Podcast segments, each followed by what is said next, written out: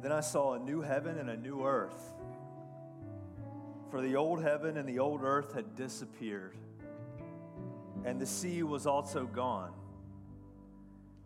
And I saw the holy city, a new city, the new Jerusalem coming down from God out of heaven like a bride, beautifully dressed for her husband. And I heard a loud shout from the throne saying, Look, God's home is now among his people. He will live with them, and they will be his people, and God himself will be with them always. He will wipe away every tear from their eyes, and there will be no more death, no more sorrow, no more crying, no more pain. All these things are gone forever. And the one sitting on the throne said, Look, I make all things new. And he said to me, John, write this down, for what I tell you is trustworthy and it's true. Father, this morning we gather together as your people to remember what is trustworthy and what is true. Your word is truth. Jesus prayed, Sanctify them in your truth. Your word is truth. In a world that wants us to believe that there is no truth, you say, John, write down these words because they're trustworthy and they're true. Our world is not operating as you intended it to, God. We know that. And we're reminded every single day, we're reminded this week in a visceral way that things are not operating the way that you created them to, and we grieve for that. We live in evil days. Paul told us this that the time is evil, the days are evil, the time between your first coming, Jesus, and your second coming that we just read about in Revelation 21. We live in this in between time of sorrow, death, pain, destruction when the prince of this world, the enemy himself, reigns. The battle rages, but the war is won. We know there is a day that is coming when all things are going to be made new. And we pray for that day. Even now, we say, Come, Lord Jesus, come. We pray as a, as a community of your followers, Jesus, this morning, as a church. That's what a church is people who are following you, Jesus. And we pray this morning for our brothers and sisters who grieve. We pray for this world, for creation itself that groans, that's surrounded with evil and death.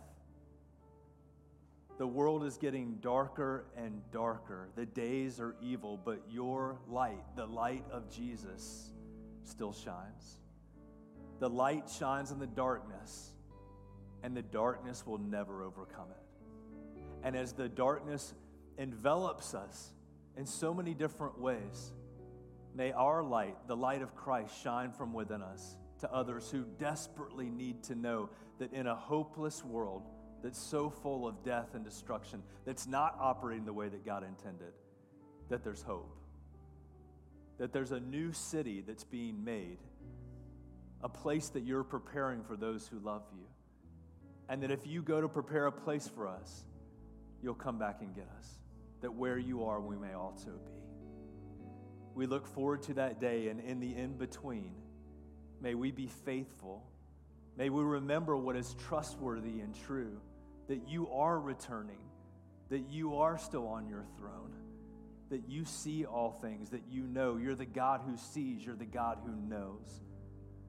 And I pray for each of my friends in the room this morning that whatever burdens or concerns, disappointments, pain, frustration, confusion, shame, guilt, whatever they might have carried in the room this morning, that they would put it at your feet, Jesus.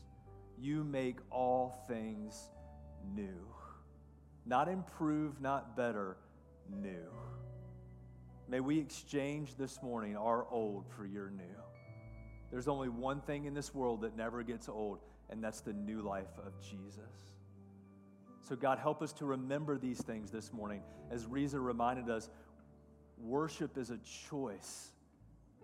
This is the day that you have made, so we rejoice. Rejoicing is a choice.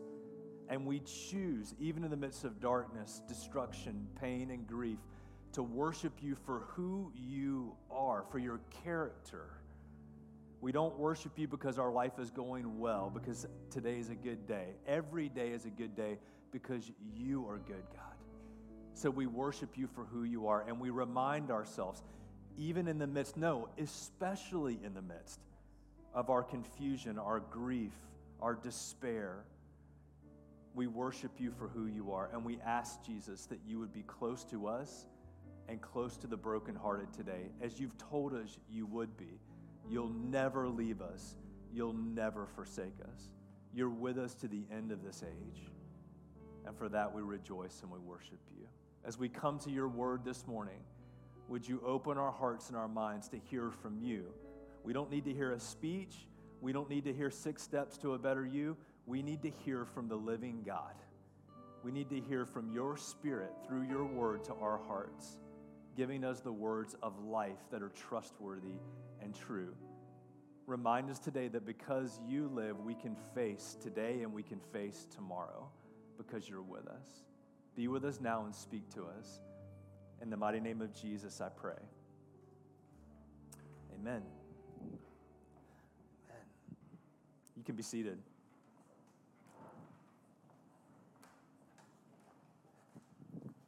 If you have a copy of the scriptures, I want to encourage you to open them with me this morning to Ephesians. And we're going to be in chapter 6. My name is Chris, by the way. I'm one of the pastors here at New City, and I'm grateful to be with you uh, this morning.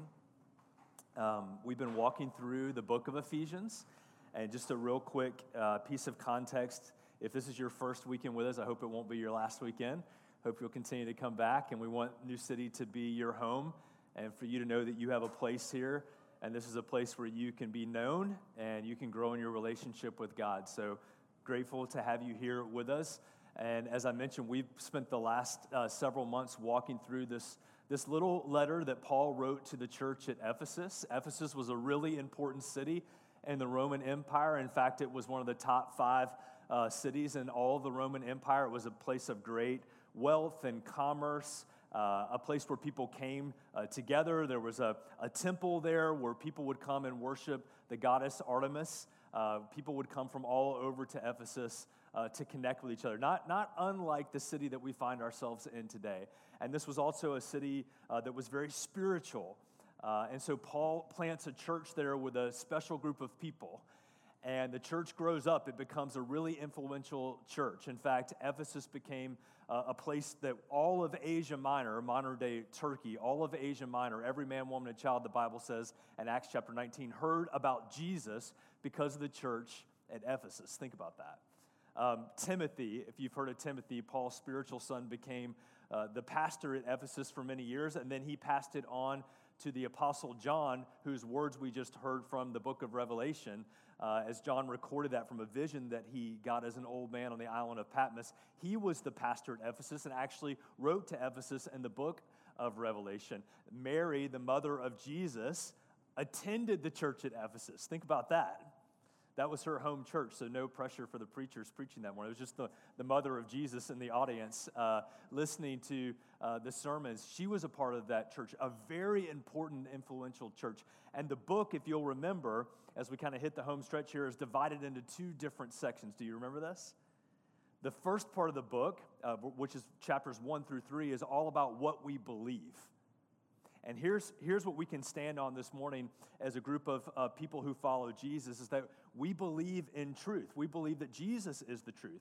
And we believe that his characteristics, his attributes are things that we can build our life on. And we actually believe that what we believe is the most important thing about us. Uh, that, that the truth of, of what we believe and who we believe God to be and what He's done for us is something that we can build a firm foundation of life on. So, the first half of the book, Paul wants to encourage the church that he helped to plant, a really influential church. Don't forget what you believe. And too many of us, we navigate and walk through this life not remembering, not living out what we believe. So Paul says it's really important to know what you believe and to settle that and to begin to build your life on belief and not circumstance. Um, is anybody that, that, that relate to anybody this morning?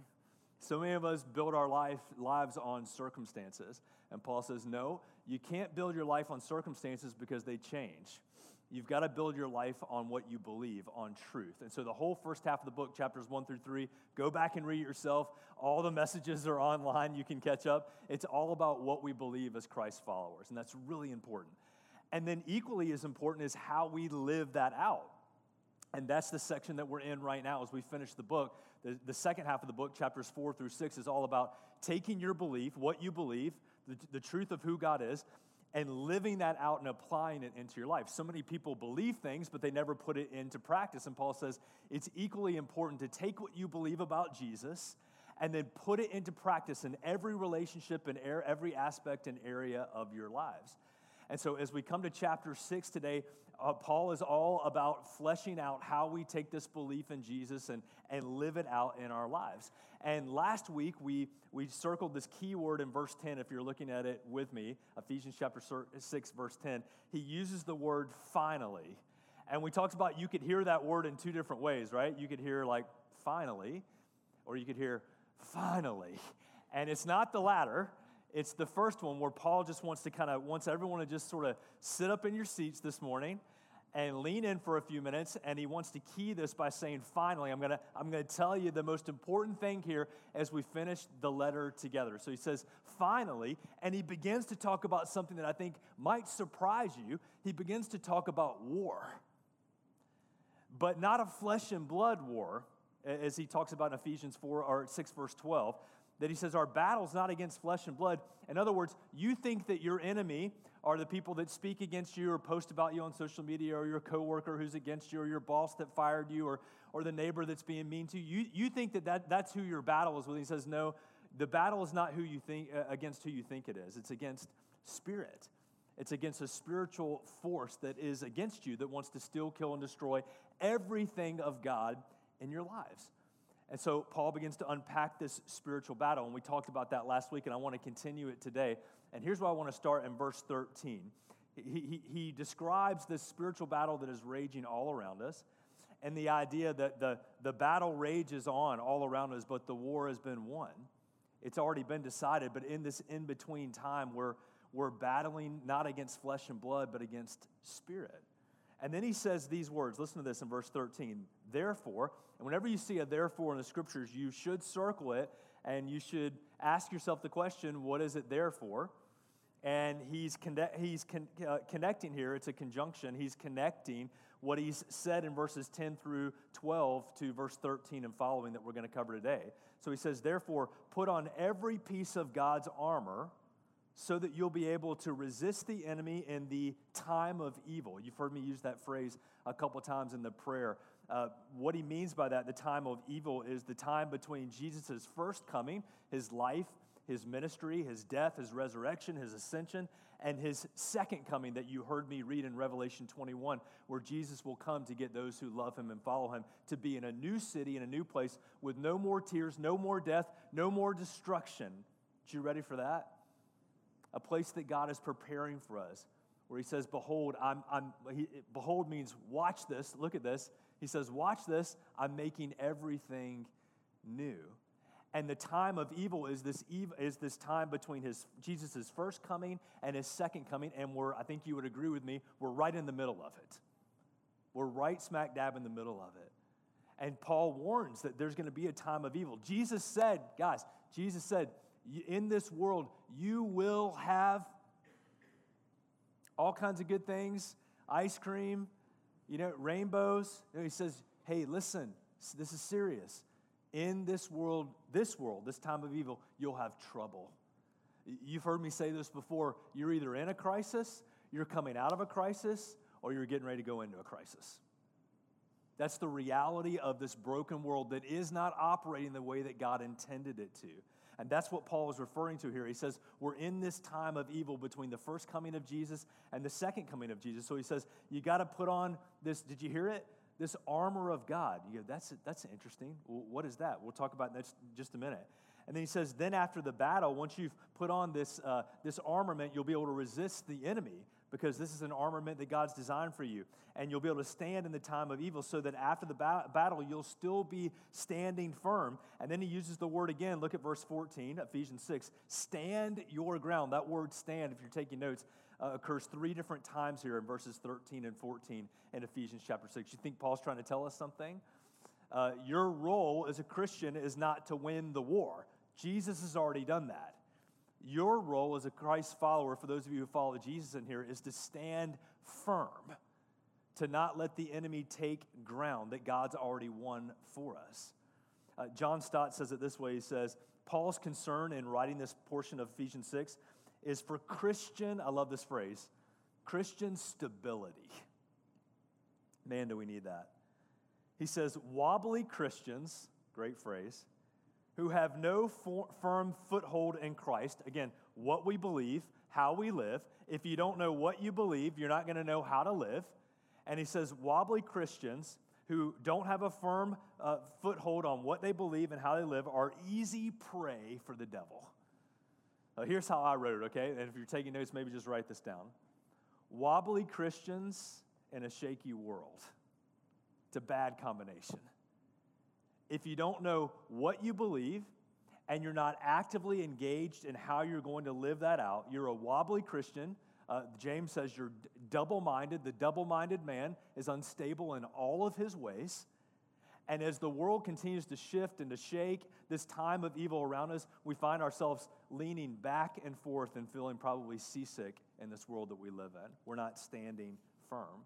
And so Paul makes this point. He says there's just this reality that you're in a war, and he doesn't apologize for that. He doesn't say, hey, it's just it's a crisis or it's hard. He says, no, it's it's a battle, it's a war. And Jesus actually wants to prepare you for that. And if, you if you don't come to terms with the reality of a spiritual war, you're not going to understand all the things that are coming against you and the threat from an unseen enemy. Remember, you think that the people that are being unkind to you, you might have a little mental list you would never admit it of people that you would consider to be your enemies or be against you. Those are not your enemies, guys. You have an enemy, they're not it. The enemy behind your enemies is one who means destruction for you, for your family, for everything good in your life. Look at Ephesians 6, verse 12. Paul says, For we are not fighting against flesh and blood enemies. What does he mean? Flesh and blood is an, uh, an idiom for, for mankind. Your, your, your battle is not against other people, he says but it's against evil rulers and authorities of the unseen world, against mighty powers in this dark world, and against evil spirits in the heavenly places. There's four different rankings, if you will, of evil that Paul mentions here in Ephesians 6, verse 12. And what can we surmise from that? That there's an order, there's a strategy of the enemy, there's a ranking among evil spirits. It's an all out war, and he's coming against you. Paul says it this way to the letter uh, at, to the church at Corinth, his second letter. He says, "We're not uh, we are human, but we don't wage war as humans do." 2 Corinthians 10, 3 and 4. For we use God's mighty weapons. This is interesting language, this warfare language. Not worldly weapons, uh, to knock down the strongholds of human reasoning, and we destroy all false arguments. In the same passage, Paul says, We, I love this, that we take captive every thought that comes against God and we bring it into obedience in Christ. We're going to talk about this at the first of next year about our thought life and how we have the mind of Christ. And part of it is we grab every single thought that leaves the train station of our mind, and before it gets on the tracks and starts going down and becomes a habit or an action or a word or whatever it might become, we, we pull it back and we bring it uh, captive under the authority and the thought of Christ. Well, how do we do that? Well, we have to know God's word, and we have to bring every one of our thoughts under its authority and under its truth and match it up with is this really truth, or is this my feelings and my circumstances? And, and, and so Paul says, You're not on your own. Here's the good news. In this battle, in this warfare that is raging, it's not left to you. Jesus hasn't left you alone. You're not standing out in the middle of a battlefield without any armament. Actually, God has provided this spiritual coat of armor for you. Did you know that? And there's specific weapons and armament that, that God has equipped you with. But if, but if you've never read this before and you don't know it and you're not actively putting that on, you're standing in the middle of a battlefield without any armament on. It's very dangerous. And Paul wants his audience to know that. He uses the metaphor of a, a, Roman foot soldier, which the Ephesians would have been very familiar with. They walked the streets every single day. And they, of course, were uh, in full armament. They had to be. That's a part of being a soldier, was to put on your armor. And they had to recognize that all of the armament that they see on the Roman soldier was available to them spiritually from God. So, how do we dress, if you will, spiritually? How do you put on the armor of God? Well, I want to talk about that, but let's start with just reading the text. And I'm going to ask you to stand, and I want to read verses 14 through 20 to you. If you're able to stand, if you would join us. If not, that's fine. Ephesians chapter 6, and we're going to start in verse 14. Stand your ground. Put on the belt of truth and the body armor of God's righteousness. For shoes, put on the peace that comes from the good news so that you will be fully prepared. In addition to all these, hold up the shield of faith to stop the fiery arrows of the devil, and put on salvation as your helmet, and take the sword of the Spirit, which is the word of God. Verse 18 Pray in the Spirit at all times and on every occasion, and stay alert and be persistent in all of your prayers for believers everywhere. And pray for me also, Paul says. Ask God to give me the right words so I can boldly explain God's mysterious plan that the good news, that is the gospel, is for Jews and for Gentiles alike. In other words, your ethnicity has your background, your financial status has nothing to do with it. The gospel is for everybody. And then final verse today, verse 20. I am in chains. Remember, Paul's writing from Rome under house arrest. He's a prisoner, he says. I'm in chains now, still preaching the message of God uh, as God's ambassador. So pray that I will keep on speaking boldly for him as I should. As I should. You may be seated. Thank you, guys. All right. If you've got something to take notes with, I'm going to go fast and furious here. And we're going to walk through, you just heard it, these six pieces of armor that Paul mentions that are yours. And here's the incredible thing about this you, you, don't have to go and craft them yourselves, you don't have to work to earn them. These are just available to you as a follower of Jesus. And Paul wants us to be aware of them and to put them on every single day. That, that word put on, Paul used over and over and over again in his letter to the uh, church at Colossae, uh, to his uh, letter to the church at Corinth, uh, he, he, to the letter his church in Rome. He uses that word put on. You've got to put on like the, the, the new armament and the new clothes that God provides for you to live as a new creation in Christ. And so let's start with the belt of truth. Again, if you're taking notes, maybe just write a few of these down. We're going to just list them in sequential order here. The belt of truth. Well, what is that? Well, again, back to the uh, metaphor of a, a, Roman foot soldier, they would uh, put on a belt that kind of held every uh, piece of armament together. Their, their shield, even their shoes would attach to their belt, their sword would go in their belt. So, this is the, the first piece of armament to, that holds everything else together. And it's no mistake that it's attached to truth. Because here's the deal, guys uh, it's a war between ultimately truth and lies. Uh, the enemy is the father of what? He's the father of lies. And so I want you to hear this. Uh, in this spiritual war that Paul's describing here in Ephesians 6, uh, the truth is always the first casualty in your life.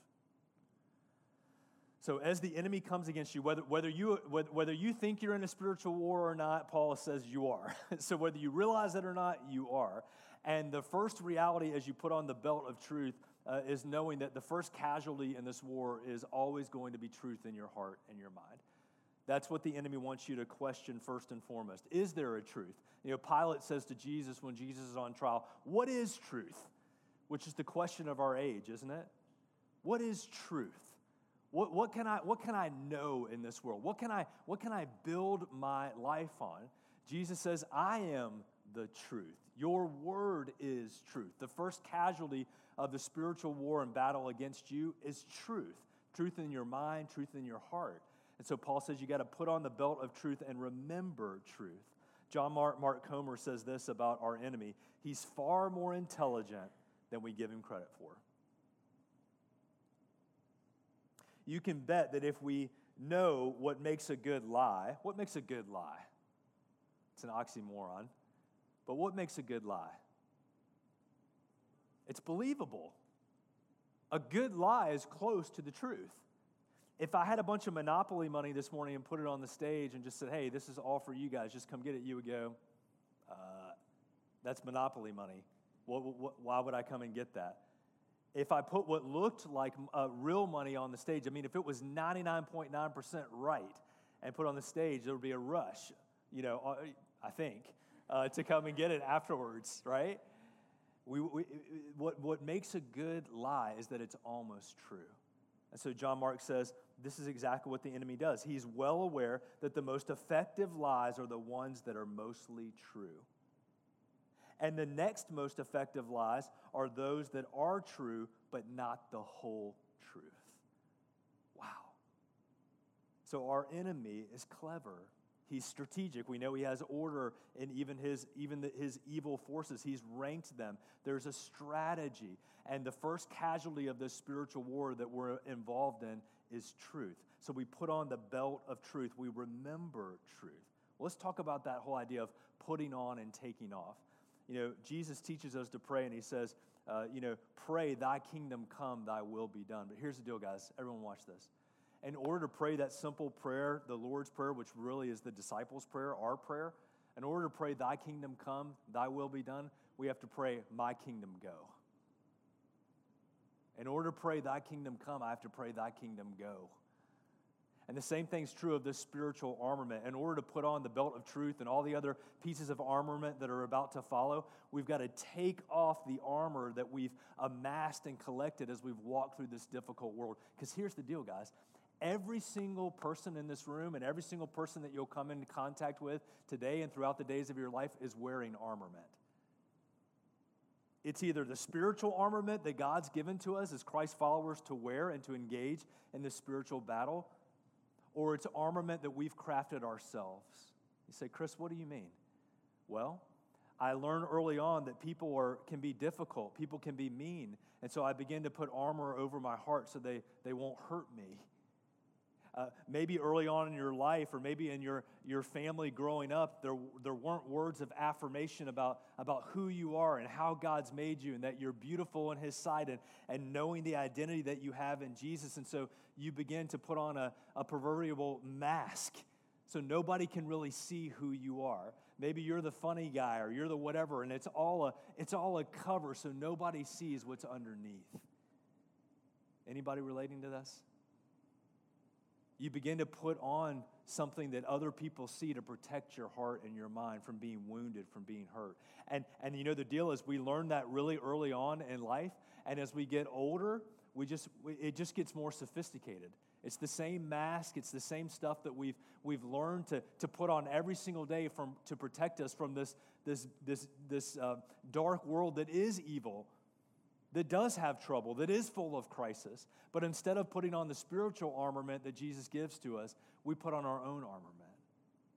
And here's the deal I want, the, the point I want to make here is that until we put that down and lay that down, and we're able to say, I'm not going to cover anymore.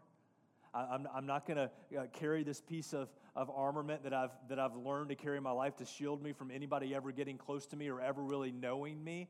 I've got to put all that stuff and I've got to be vulnerable in order to be able to put on the armament of God. Here's, here's a piece of art. If you're a visual person, uh, Bryn Gillette, he's a local artist, uh, incredible follower of Jesus.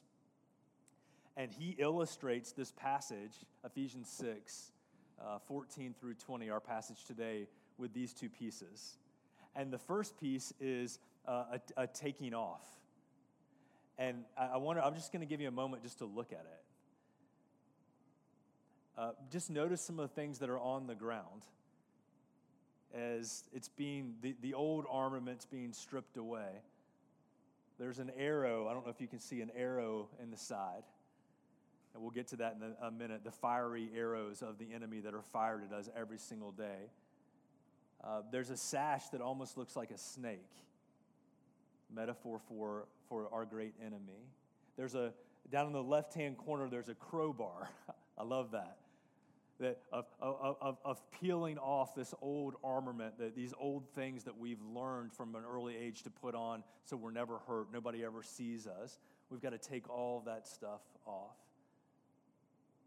And then on the right, there's the putting on, as we're talking about today. There's, there's taking on this new spiritual armament that, that God has given to us so we can engage this battle and, and walk through this life and, and stand our ground on, on, on, on a firm footing. And I love this, you know, our sister in Christ here, right?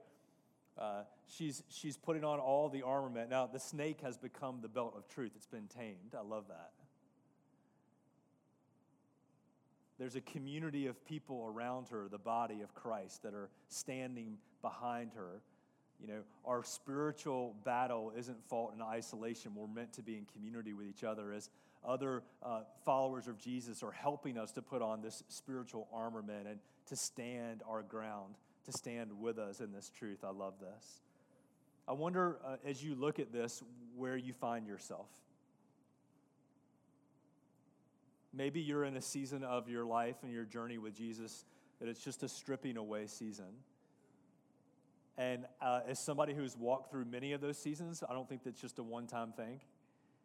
But constantly being stripped away of all the things that I'm building up to protect my heart, to protect myself, um, to make sure nobody ever hurts me or ever sees me or knows me uh, in the way that Jesus wants to. It's got to be constantly stripped away and taken off. Maybe you're in that season of your life and you just you relate to that. You need to just look at that for a moment. And maybe you're in a season where you're asking God to put on new things. Um, instead of the old ways that you've coped in this hard world and you found ways to protect yourself from hurtful people or hurtful things, to numb yourself in this hard world, you would say, No, I don't want to do that. I want to put on the spiritual armament that Jesus has for me. And we, we see that on the right here. Maybe you, maybe you relate to that. Here's the second piece that's mentioned in verse 14 is this body armor of God's righteousness.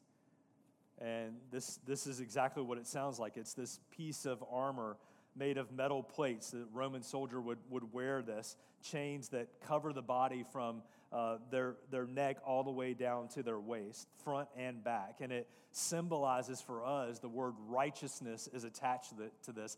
It symbolizes our righteousness in Jesus. So to me, uh, the gospel in one verse, if you're taking notes, is 2 Corinthians 5.21.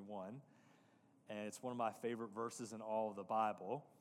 Um, a lot of commentators say that this is actually all of the gospel in one verse, 2 Corinthians 5.21, that he who knew no sin, Jesus, became sin, just like us, so that we might become the righteousness of God. That's what the gospel is that Jesus took on my unrighteousness, my old stuff, and because of his sacrifice, I'm able to put on and take on his righteousness that only he can give. That's the gospel. And it's not by works, it's by my simple trust and belief in who Jesus is and what he's done for me. And so this armament is connected to the righteousness of God, that we've placed our faith in Jesus, those of us who are Jesus followers. We've put our trust in him, we're following him, and now his righteousness is ours. It marks us, it secures us, it protects us. But again, we have to pray, My kingdom go, your kingdom come in my life. And when Satan accuses each of you, and he will, it's the righteousness of Christ, this armament that assures us of our salvation. That our position in Jesus is secure not because of our work, but because of what Jesus has done for us. Here's the third one if you're taking notes uh, verse 15 feet that are fitted with the readiness of the gospel, shoes. In other words, uh, what we're wearing on our feet. And he says it's shoes that put on peace uh, that comes from the good news so that you'll be fully prepared. How many times have I said to my kids walking out the door, uh, put on your shoes. Are you ready? We got to school one time. I'm not going to say who it was. We got to school one time for drop off, and somebody didn't have shoes on to go to school. Had to go back home and get shoes. Paul says you got to have shoes. A Roman soldier would wear like a half boot. And so it was able to protect their feet, but also they could be swift, they could run in it. And so Paul says you got to put on uh, these shoes, and they're shoes of peace that are bringing the good news of the gospel every single place that they go. And here's what strikes me, right? That our feet, oftentimes in this, this shaky world, they either get stuck or they slip.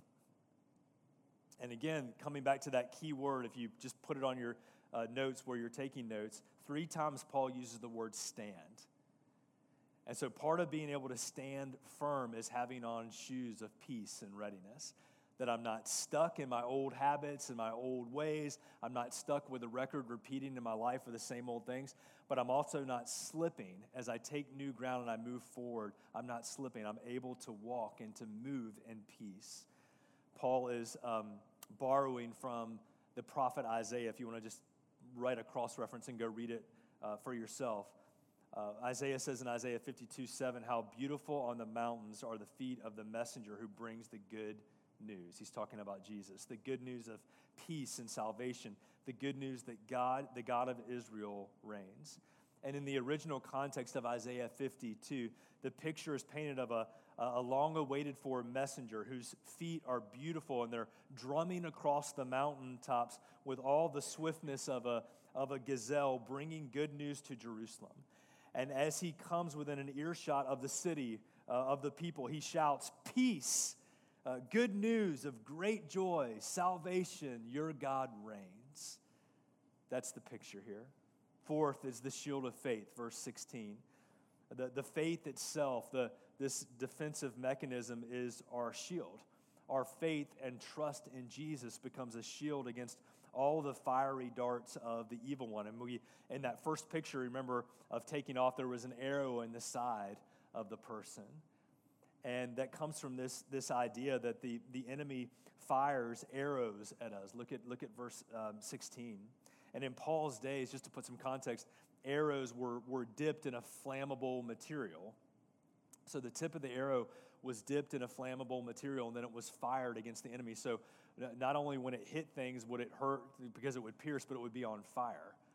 And Paul says the, these fiery darts, these fiery arrows are, are, are constantly being shot at God's people, into their minds, into their hearts. These are lies, these are uh, past hurts, doubts, uh, burning desires for sin.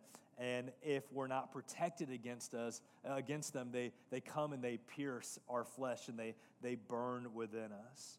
So I wonder for you, like, what is a fiery arrow that's constantly being fired at you that you feel today?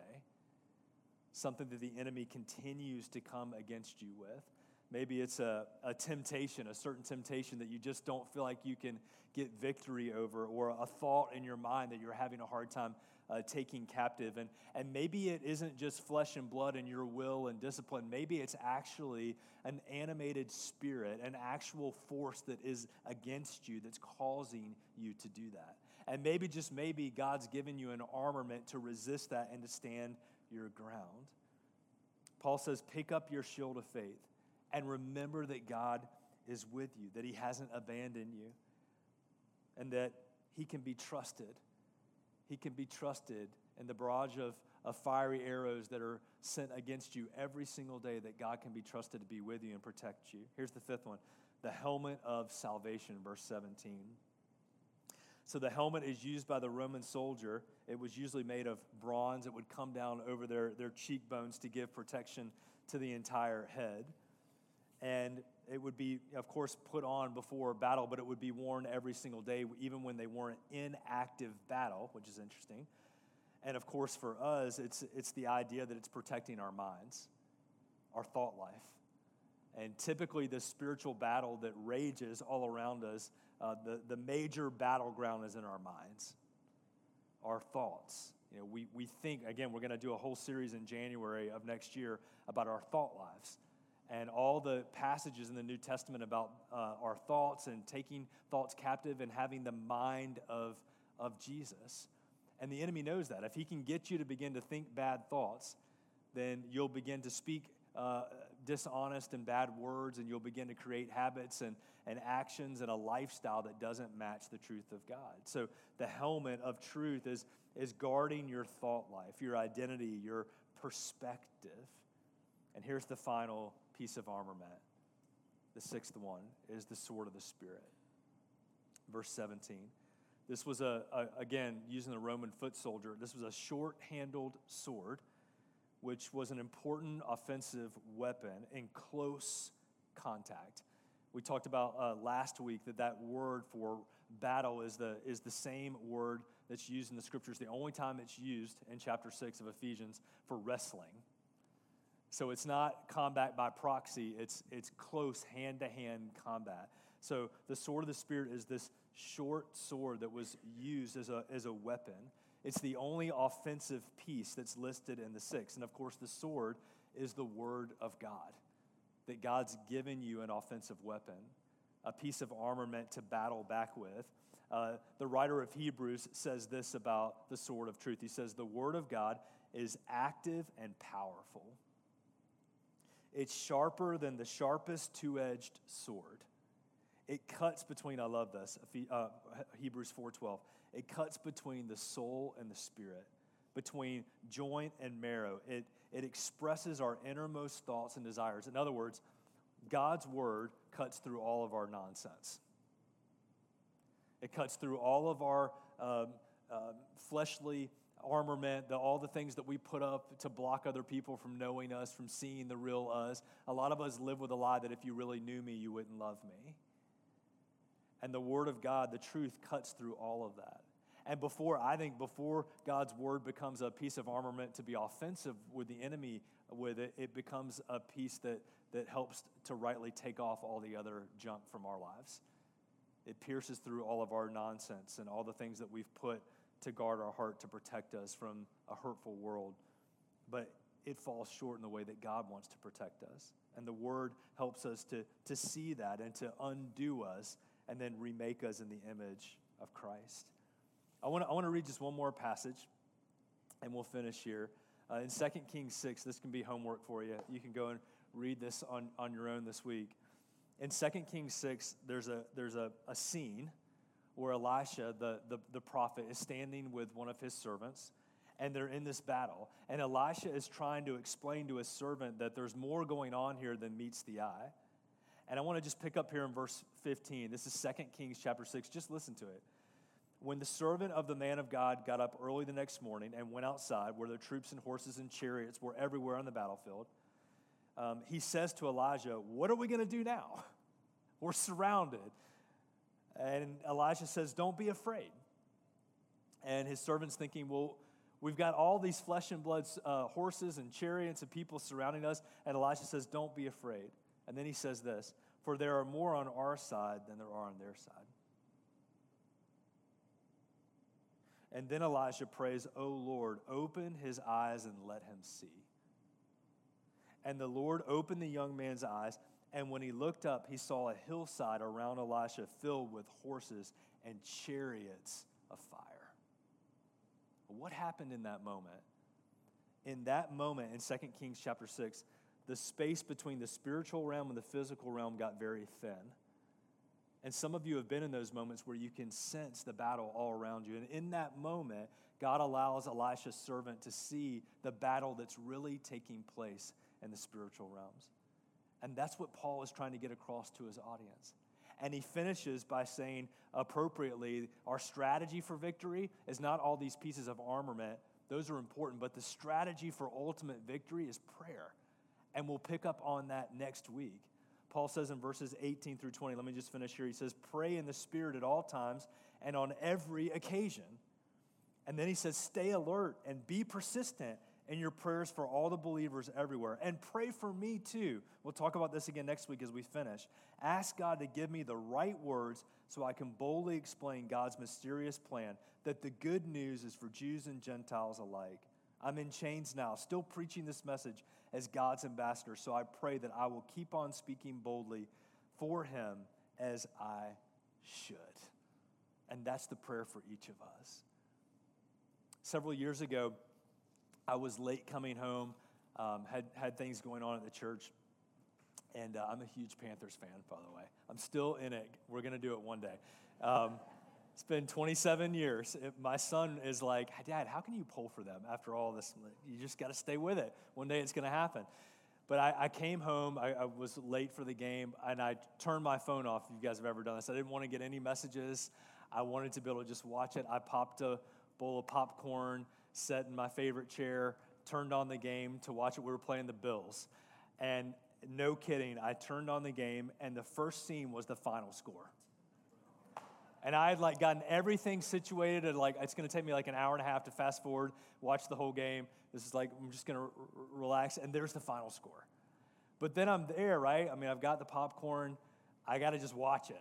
So I go back to the beginning, I'm watching it, and I find myself like halfway through, sweating, yelling at the television. We won the. I knew we had won the game, but I'm yelling, and I'm thinking we're never to win. This the score somehow was wrong they, they must have flashed it up wrong. All these things were happening. I'm watching the whole game thinking we're never going to win. And I, I want to end with that today because in this world, and especially on this week, we could look around and think we're never to win. We're never to win. It's, it's, it's all against us. And I want to remind you of this truth as we head into another week and as we come to the conclusion of this letter, that the, the battle rages on, right? All around us. But I want to remind you of this today, and I want you to take comfort in this, because this is truth that the war is won. The battle rages on, and there's a lot of days and moments that it doesn't feel like we're going to win. But the truth is, it's trustworthy and it's true that the war is won. And I pray that that fills your heart with hope today. I pray that God spoke to you today, that that whether it's a stripping away of this armament that you've put on yourself, or whether it's a commitment to reading this and beginning every day to put on the spiritual armament that is yours, that Jesus has provided for you, I pray that God would take his word and apply it to your heart today. May he give us the wisdom to know what he's speaking to us and the courage to take it and to obey. Let's pray together. God, thank you for your word. Your word is truth. We stand on the firm foundation of your truth and your word today. I pray for each of my friends today that you would encourage them, that you would help them to understand the reality of the spiritual battle that rages all around them, and that they would prepare themselves with the armament, the spiritual armament that you've provided. The battle rages on. It's evil, it's dark, it's difficult, it's disappointing, it's frustrating, but the war is won. And in that today, our hearts are filled with peace and hope. We give you the glory for this moment in Jesus' name. Amen.